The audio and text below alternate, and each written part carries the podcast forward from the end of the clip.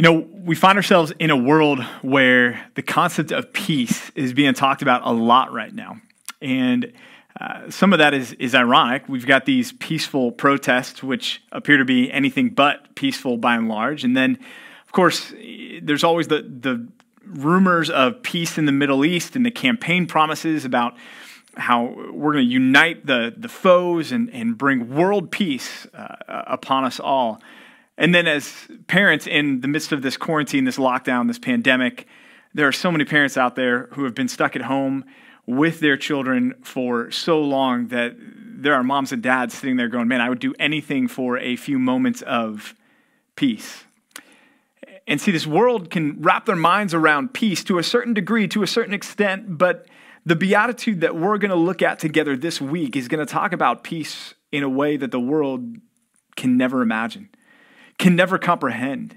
Because the peace that this beatitude is built upon, the peace that this beatitude is driving at, the peace that you and I now need to be about making in this world is a peace that is not something that comes from human beings and, and our relationships with one another but it's a peace that's anchored to uh, the, the, the grace of God. It's a peace that's anchored to the work of God on our behalf through the cross. It's a peace that's anchored to what Jesus has done for us in making peace between us and God, so that now you and I are called to go out ourselves and be peacemakers among those that we uh, interact with throughout this world. Matthew chapter 5, verse 9 is our beatitude. Grab your Bibles if you don't already have them, open them up to Matthew chapter 5, verse 9. And this is actually our eighth beatitude in our summer series here. Uh, next time you will have Kellen in, and Kellen's going to be preaching on the, the 10th one, and that's going to be our final beatitude for the summer series. So, uh, bringing it to a close, landing the plane, and, and Jesus is talking now about being a peacemaker. So, hopefully, now you're at Matthew 5 9, and let's read together. It says, Blessed are the peacemakers, for they shall be called sons of God. Blessed are the peacemakers, for they shall be called sons of God. Peace was an expected attribute of the coming Messiah. It was a, a something that was, uh, was associated with this hope for messianic deliverance that the Jewish people had. We read in Isaiah 9 6. There, the prophet says, For unto us, it's a familiar passage. You're probably quoting it in your mind. It's from Christmas. Uh, For unto us a child is born, unto us a son is given and the government shall be upon his shoulder, and his name shall be called Wonderful Counselor, Mighty God, Everlasting Father, Prince of what? Peace. Prince of Peace. And then in Micah 4, or excuse me, Micah 5, verses 4 and 5. Micah 5, verses 4 and 5 says this He shall stand and shepherd his flock in the strength of the Lord, in the majesty of the name of the Lord his God, and they shall dwell securely. For now he shall be great to the ends of the earth, and he shall be their peace. So this was a messianic expectation. And when Jesus came on the scene during this, this time of Roman rule and Roman oppression for the Jewish people, they were looking for a deliverer who would bring peace, but not in the way that Jesus was going to bring peace. See, the Jews were looking for a military peace, the Jews were looking for a political peace.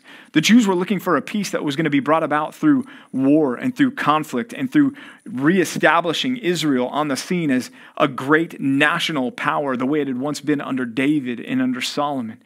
This was the type of peace that the Israelites were expecting. This was the type of peace that they were looking for a Messiah to deliver.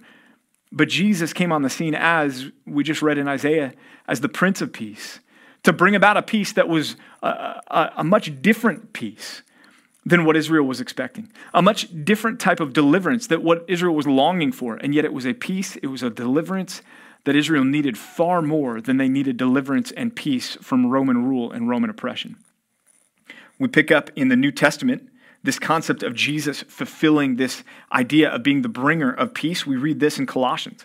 Colossians 1 15 through 20 says, He, Jesus, is the image of the invisible God, the firstborn of all creation. For by him all things were created, in heaven and on earth, visible and invisible, whether thrones or dominions or rulers or authorities, all things were created through him and for him. And he is before all things, and in him all things hold together. He is the head of the body, the church. He is the beginning, the firstborn from the dead, that in everything he might be preeminent. For in him all the fullness of God was pleased to dwell, and through him to reconcile, there's a, a, word talking about peace right there, to reconcile to himself all things, whether on earth or in heaven. And here it is, making peace by the blood of his cross. So you here you have the Apostle Paul, and it's this grandiose uh, hymn material uh, about Jesus, praising Jesus. And he's going through talking about the greatness of Christ, that he's the image of the invisible God, that in everything that he might be first place, that he might be preeminent, that all the fullness of God was pleased to dwell in Jesus. And then you have it said there that he was sent to make peace this peace that the world was longing for, that the Jews were looking for, but it's a different peace. It didn't come through ruling and reigning and military power. No, it came through what? The blood of his cross. In Ephesians chapter 2, Paul picks up again on this idea of the peace that you and I have through Christ, the peace that Jesus came to offer, the peace that made him the Prince of Peace, that made him the one that fulfilled these Old Testament prophecies saying that he was going to be our peace, that he is the Prince of Peace. Ephesians 2 12 through 17 says this Remember that you were at that time separated from Christ, alienated from the commonwealth of Israel, and strangers to the covenants of the promise, having no hope and without God in the world. But now in Christ, you who were once far off have been brought near by the blood of Christ. Verse 14 says this For he, Jesus, for he himself is our peace who has made us both one and has broken down in his flesh the dividing wall of hostility by abolishing the law of commandments expressed in ordinances, that he might create in himself one new man in place of the two, so making peace. And that he might reconcile us both to God in one body through the cross, thereby killing the hostility. And he became and he came, sorry, and preached peace to you who were far off and peace to those who were near. So, Paul in Ephesians chapter 2 is talking about this difference between the, the Gentiles and the Jews. And he's addressing the Gentiles and he's saying, Look, at one time you were far off from God and you were separated. You were alienated from the commonwealth of Israel. You weren't part of the family of God. And yet, God gave Jesus to break down the dividing wall of hostility between Jews and Gentiles, to be the peace there, yes, horizontally. But notice what he says there again. And it says there that he might reconcile, verse 16, us both both Jews and Gentiles needed to be reconciled to God. They both needed to be brought near to God to have peace made. And, and Paul says that's exactly what Jesus did. That he might reconcile us both to God in one body. Again, how? Through the cross. Through the cross, not through a, a ruling regime, not through power, not through authority, not through war, not through overturning Roman oppression. No, through the cross is how he brought peace. And he came and preached peace to those who were far off, and peace to those who were near. Peace. It's what we needed. Why did we need it? Well, back in Colossians chapter 1, Paul reminded us, he said, You, verse 21, you were alienated, you were separated from God. Why? Because you were hostile in mind, doing evil deeds, he says.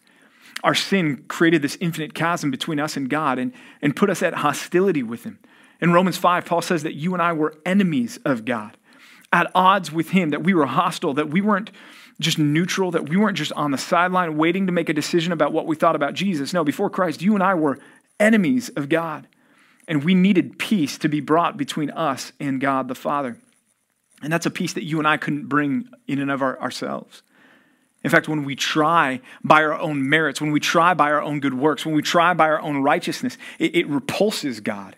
It turns him off even more from us. And that's Isaiah 64 4, or 64 6, where it's uh, uh, that our, our, good deeds are, are filthy rags before the Father. And so we needed this peace to be brought, and God provided that peace for us through Jesus. You may think, man, Pastor PJ, this sounds a little bit like a broken record. I feel like we continue to go back to this whole idea of the gospel. And you know what, man? If there's one thing that I'm going to hammer home, if there's one thing that I can be repetitive over, if there's one thing that I can come back to time and time and time again, let it be the gospel. In fact, that's one of the things why uh, that I've, I've, loved so much about this series, and I've loved so much about being in the study and preparing for these sermons is how much God has just put my nose in the cross. That He's gotten me face to face, time and time and time again, with my need for Jesus, with the reality that I can't do any of these things that I'm being called to do. I can't fulfill any of these Beatitudes unless first I understand that I needed to be reconciled to God, that I needed this peace, that I needed Him to make me a new creation so that then I can do these things, right? I mean, this series has been so good to remind us that we need Jesus, that we need the gospel. And so, if I'm going to be a broken record on anything, let it be the gospel. Let it be this good news that though we were hostile in mind, though we were alienated, though we were enemies, that God sent Jesus to be our peace. When we think about that, men, when we dwell on that, when we uh, just marinate in that reality, man, it should lead us to worship Jesus, to give thanks for Jesus. And that's point number one this week. It's this praise Jesus for the peace he provided. Praise Jesus for the peace he provided. Take that moment right now and just use this as fuel to worship your Savior. He's worthy of all praise, right?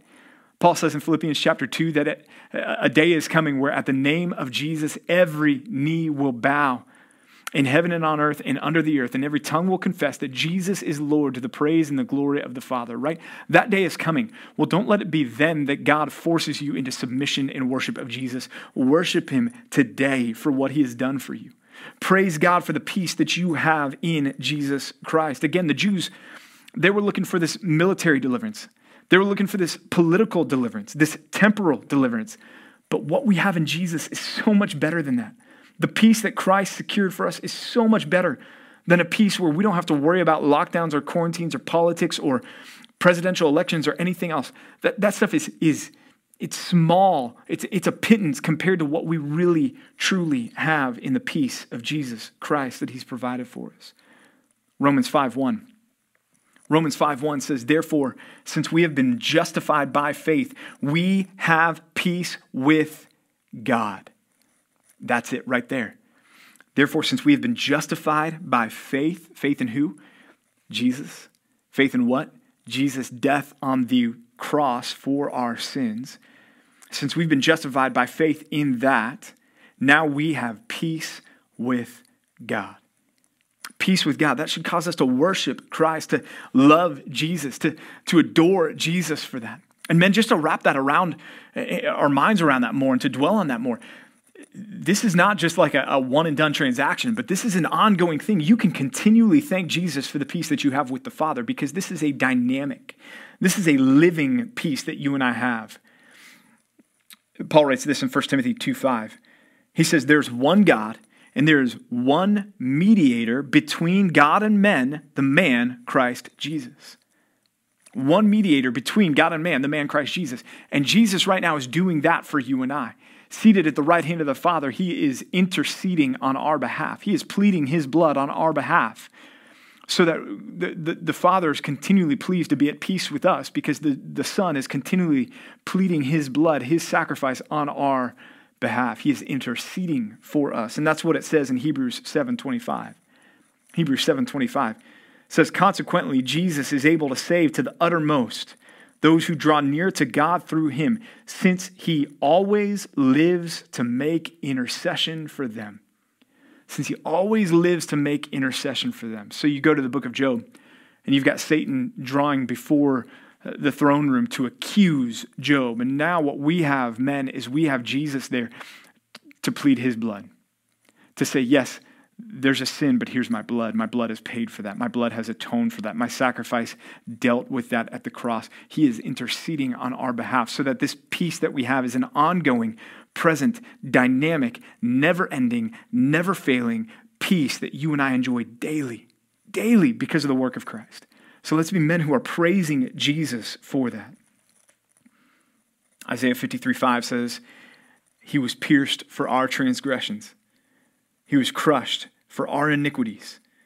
Upon Him was the chastisement that brought us peace. And with His wounds we are healed. And so, men, if you and I want to be peacemakers, blessed are the peacemakers. If you and I want to be peacemakers, we need to make sure that we have had peace made between us and God. We have to understand the peace. We have to wrap our minds around the peace that Jesus has secured for us at the cross. If you and I want to go out and be those that bring peace, make peace in the world in which we find ourselves in. And the proper response to, to understanding that is to worship Jesus as a result. Blessed are the peacemakers, for they shall be called sons of God. They shall be called sons of God. They shall be called sons of God. There have been different kind of promises, results of each of these Beatitudes. But I love this one because it reminds us of the goal of the Beatitudes. Why will the peacemakers be called sons of God? Well, because they will be like the Son of God. Because the Son of God is the peacemaker par excellence. He was the ultimate example of what it is to make peace between God the Father and humanity. And now, as you and I go out as his ambassadors, as you and I go out and follow in his footsteps and follow his lead, as we've been talking about with so many of these Beatitudes, now because we are like Jesus, now we be also are, are, are able to be called sons of God. You know, there's different families out there that have made waves in history. And each of those families, they're known for something, right? For instance, take the, the Gambino crime family. Well, it's right there in the name, right? The crime family, the Gambino crime family. If you're a Gambino, you're known for what? You're known for the mafia. You're known for being involved in crime. Or take the Kennedys. Right? You take the Kennedys, what are they known for? You, you could say politics, maybe, but how about just unfortunate ends to their lives, right? if you're in the Kennedy family, man, you, you kind of got to be looking over your shoulder and not going skiing too often or anything like that. You're known for having unfortunate ends to your life. It's, it's something that is a familial marker there. Or the Kardashians, right? They're socialites. They're known for being just in the public spotlight and being famous for who knows what, having an Instagram account, I guess. I don't know. But that, that's what they're known for. It's a familial marker, right? Or maybe the Jackson Five. You think about them when they first came on the scene and how talented they all were and how good they all were at what they what they did. And, and of course, one of them, Michael, excelled uh, beyond all of the rest of them in that. But all of them had that familial marker of being good at what they did. They were they were talented. Well, then, for you and I, as Christians, as followers of our Savior, who was the ultimate peacemaker, a familial marker that you and I should have as part of God's family, as fellow sons of God, along with Jesus, as a co heir with Christ, right? One of those familial markers should be the fact that you and I are men of peace who bring about peace wherever we go. That's point number two this week. It's this recognize peace as a familial marker of God's family. Recognize peace as a familial marker. It's, it's characteristic of what it means to be part of God's family is that you and I would be peacemakers. Now, we have to get this order right. It's not that we are peacemakers, so therefore we're part of God's family. No, it's we're part of God's family, so therefore we are peacemakers. If you think about the other Beatitudes, and we've mentioned before in this series how those Beatitudes that are there, especially the, the opening ones blessed are the poor in spirit, blessed are those who mourn, blessed are the meek, Blessed are those who hunger and thirst for righteousness. As you think about those, those are, are wrought in us by an act of God, right? That's not me saying, well, I'm going to just white knuckle this and, and work this up in my heart. No, that's something that God transforms in us. That's something that, that being born again, that being regenerated produces in our lives. And so that has to be there before we're going to be anything else. But listen again to those. If I'm poor in spirit, right? If I understand my own need for salvation, I see my sinfulness. I see that I need a Savior, that I'm unrighteous in and of my own. If that's who I am, if, if I'm one who mourns over the brokenness of this world, over the fallenness of this world, who feels a, a burden over that, a weight over that, if I'm somebody who's, who's meek, who's humble, who's not boastful and arrogant and prideful, but who is somebody who is, is meek and, and reliant upon the Lord and trusting the Lord and, and humble before the Father, and if I'm somebody who's hungering and thirsting for righteousness, those things that are good and right, not according to the world's standards, but according to God's standards, right? If, if God is producing those things in me through his spirit as a result of salvation, as a result of me being regenerated, then it's going to follow, right, that I'm going to be a man of what? Peace. Do you see how those attributes produce peace? Poor in spirit, mourning, humility, hungering and thirsting for righteousness, what's, what's good and what's right, that's going to cause me to be somebody who is a man of peace and not a man of conflict. There are certain things that come along with being a child in my household at home. You're going to respect the authority of your parents. You're going to treat one another with respect and, and kindness. You're going to do the chores that have been assigned to you, and you're going to do them with a, a joyful attitude. Well, men, we are members of God's household. And as members of God's household, one of the things that is expected of us that should characterize us is that we would be peacemakers, that we would be men of peace. Now, you may be somebody who's perhaps a little bit more cantankerous, uh, maybe somebody who's a little bit more prone to the get off my lawn kind of mentality than the, the peacemaking mentality. And so perhaps you're thinking to yourself, well, you know, this is kind of like a, a spiritual gift, right? That some guys have the gift of peacemaking while other guys have the gift of not speaking and causing conflict. And so I'm going to be the guy that, that just kind of shuts up on the sideline rather than the guy that's uh, aggressively out there promoting and, and pursuing peace. But it's, it's not that easy, unfortunately, right? Because this isn't something that's unique to a subset of believers. This is something that's to be true of every believer. Fruit of the Spirit, we've been going through it, uh, just started going through it on the weekend services. But in the fruit of the Spirit, which is, there's really one fruit, and then uh, it's, it's described in, in this list of characteristics of the one fruit of the Spirit. We find that it's love, joy, and what's the next word? Peace, right?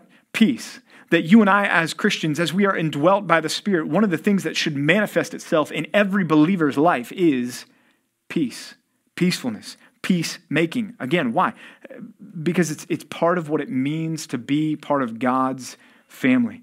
It's a familial marker that identifies you and I as sons of God because we are like Jesus, who is the ultimate peacemaker.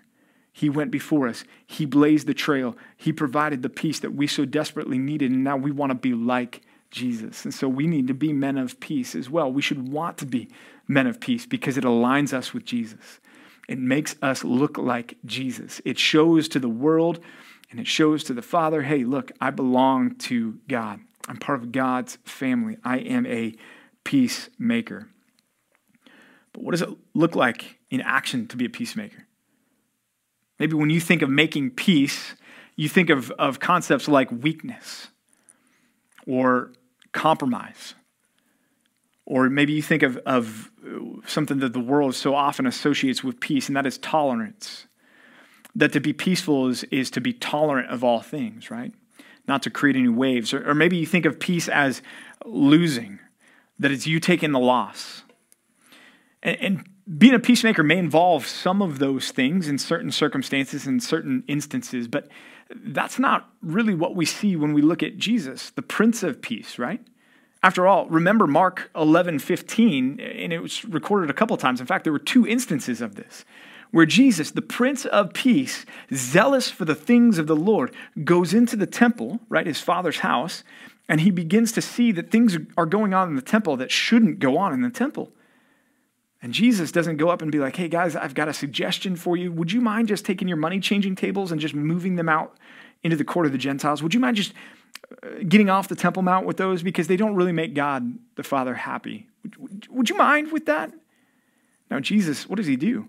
He says he, he takes a, a cord, he makes a, a whip, and he goes in and he drives out the money changers and turns over their tables, flips them over and he's driving out the animals and he is going after them and he is aggressive in that, right? This is the Prince of Peace. Or what about Matthew 23?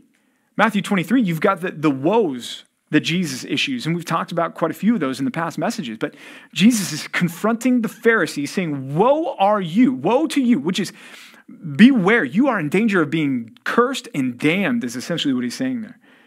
And he's saying, Woe to you, you're whitewashed tombs. He's saying, You clean the outside of the cup, but not the inside. You tie dill, but you neglect mercy. I mean, he, Jesus is just going after these guys. And this is who again? This is the Prince of Peace that's doing this. Or how about Revelation 19, which pictures, pictures the, the Jesus that's coming back? In Revelation 19, 11 through 16, John says, Then I saw heaven opened, and behold, a white horse, and the one sitting on it is called Faithful and True and in righteousness he judges and makes war. His eyes are like a flame of fire, and on his head are many diadems, many crowns, and he has a name written that no one knows but himself. He is clothed in a robe dipped in blood, and the name by which he is called is the Word of God. And the armies of heaven, arrayed in fine linen, white and pure, were following him on white horses. From his mouth comes a sharp, sword with which to strike down the nations, and he will rule them with a rod of iron. He will tread the winepress. This is the Prince of Peace, by the way. He will tread the winepress of the fury of the wrath of God the Almighty. And on his robe and on his thigh, he has a name written King of Kings and Lord of Lords. Whoa. You're not going to see that Jesus hanging up like in some needlepoint in, in somebody's house, right? You're not going to see Lifeway Christian store selling a, a mural of that Jesus. Although if they did, I'm hanging it up in my office, right? The Prince of Peace, he's coming back and he's going to rule with a rod of iron. He's going to tread the winepress of the fury of the wrath of God. And we're like, whoa, this is the Prince of Peace. This is the ultimate peacemaker. Yes, he is, but we have to understand our pursuit of peace in the context of championing the purity and the righteousness and the holiness of God above all else. See, man, that's how Jesus pursued peace for us. In order to, to make peace between God the Father and us, there was something that was not peaceful that took place, and that's the cross. He made peace by the blood of the cross. That at the cross, there was the most violent interchange that has ever taken place in the history of the world. And that is the full wrath of God being poured out upon Jesus Christ on the cross for our sins. And so, what brought us peace? Remember what Isaiah said? The chastisement that was upon him brought us peace. By his wounds we are healed. He bore our iniquities, he was crushed for our sins, right? This violent interchange. Why did it have to take place? Because peace can't be made at the expense of the righteousness and holiness and godliness of the Father. That has to stay in place. And so here we see that Jesus goes into the temple and overturns these tables. Why? Because they were profaning the temple, they were profaning the house of God, and he wasn't going to stand for it. And then you had the Pharisees. And why did Jesus go so hard after the Pharisees? Well, because what he said was, you know what, Pharisees, you go across the ocean to make a single convert, but after you do, because you're proclaiming a false gospel to them, you make them twice as much a son of hell as they were when they didn't even know who you were. So Jesus is condemning these religious leaders because they're leading people astray and away from God. He's saying this has to stop, and he's condemning them. And then in Revelation 19, now it's it's the back end. The, the church has been raptured. The church has been taken up to be with the Lord. This is the end of the tribulation. And Jesus is coming back with his armies to, to finally judge those who have rejected him. And the Prince of Peace leads the charge with the armies of those that have come to know that peace from him against those that have rejected that peace, those that have spurned the peace of God. So, as you and I think about pursuing peace, men, and being peacemakers, it doesn't mean rolling over and compromising on sin or doctrine. It doesn't mean being weak. It doesn't mean that, that we tolerate things and just say, why can't we all just put coexist bumper stickers on the back of our car and sing kumbaya? Right? That's, that's nonsense. That's garbage. And yet, that's so much of what the church wants to do today. Men, we need to stand up and be strong as we are men of peace. And we need to be con- men of conviction as we are men of peace. Because peace means nothing unless it's connected and anchored to the gospel of Jesus Christ. And so we need to be peacemakers that honor the Lord. In fact, that's our final point. Pursue peace with others that honors Christ. Pursue peace with others, point three, that honors the Lord. Unless you are pursuing peace with others that, that honors the Lord, you're not pursuing uh, the peace that God wants you to be pursuing at all. Again, point three pursue peace with others that honors the Lord. Paul says this in Romans 12 18 through 21. He says this He says, If possible, so far as it depends on you, live peaceably with everyone. Okay, well, so doesn't that mean that I need to compromise? Doesn't that need to mean I need to roll over and be weak? No, well, look at what he says here. Beloved, never avenge yourselves, but leave it to the wrath of God. For it is written, Vengeance is mine, I will repay, says the Lord. To the contrary, if your enemy is hungry, feed him. If he's thirsty, give him something to drink, for by doing so you will heap burning coals on his head. Do not be overcome by evil, but overcome evil with good. And so that exhortation, live peaceably with all, is an exhortation against acting like the world. It's, a, it's an exhortation against allowing your own ego and your own pride to lead to conflict with other people. No, we need to be at peace with the world horizontally in the sense that we're not provoking unnecessarily. But we also need to cling to and hold to and be passionate about the gospel. And ultimately, man, that's the way that we're going to pursue peace with other people that, that honors the Lord. 2 Corinthians 5, 18 through 20. 2 Corinthians 5, 18 through 20. Paul writes, All this is from God, who through Christ reconciled us to himself. When you hear the word reconciled in this passage, think peace. Because that's what's happening. We have been brought from far off, we have been brought near. We have been recipients of the peace of God to be drawn into him. All this is from God, who through Christ reconciled us to himself and gave us now the ministry of reconciliation.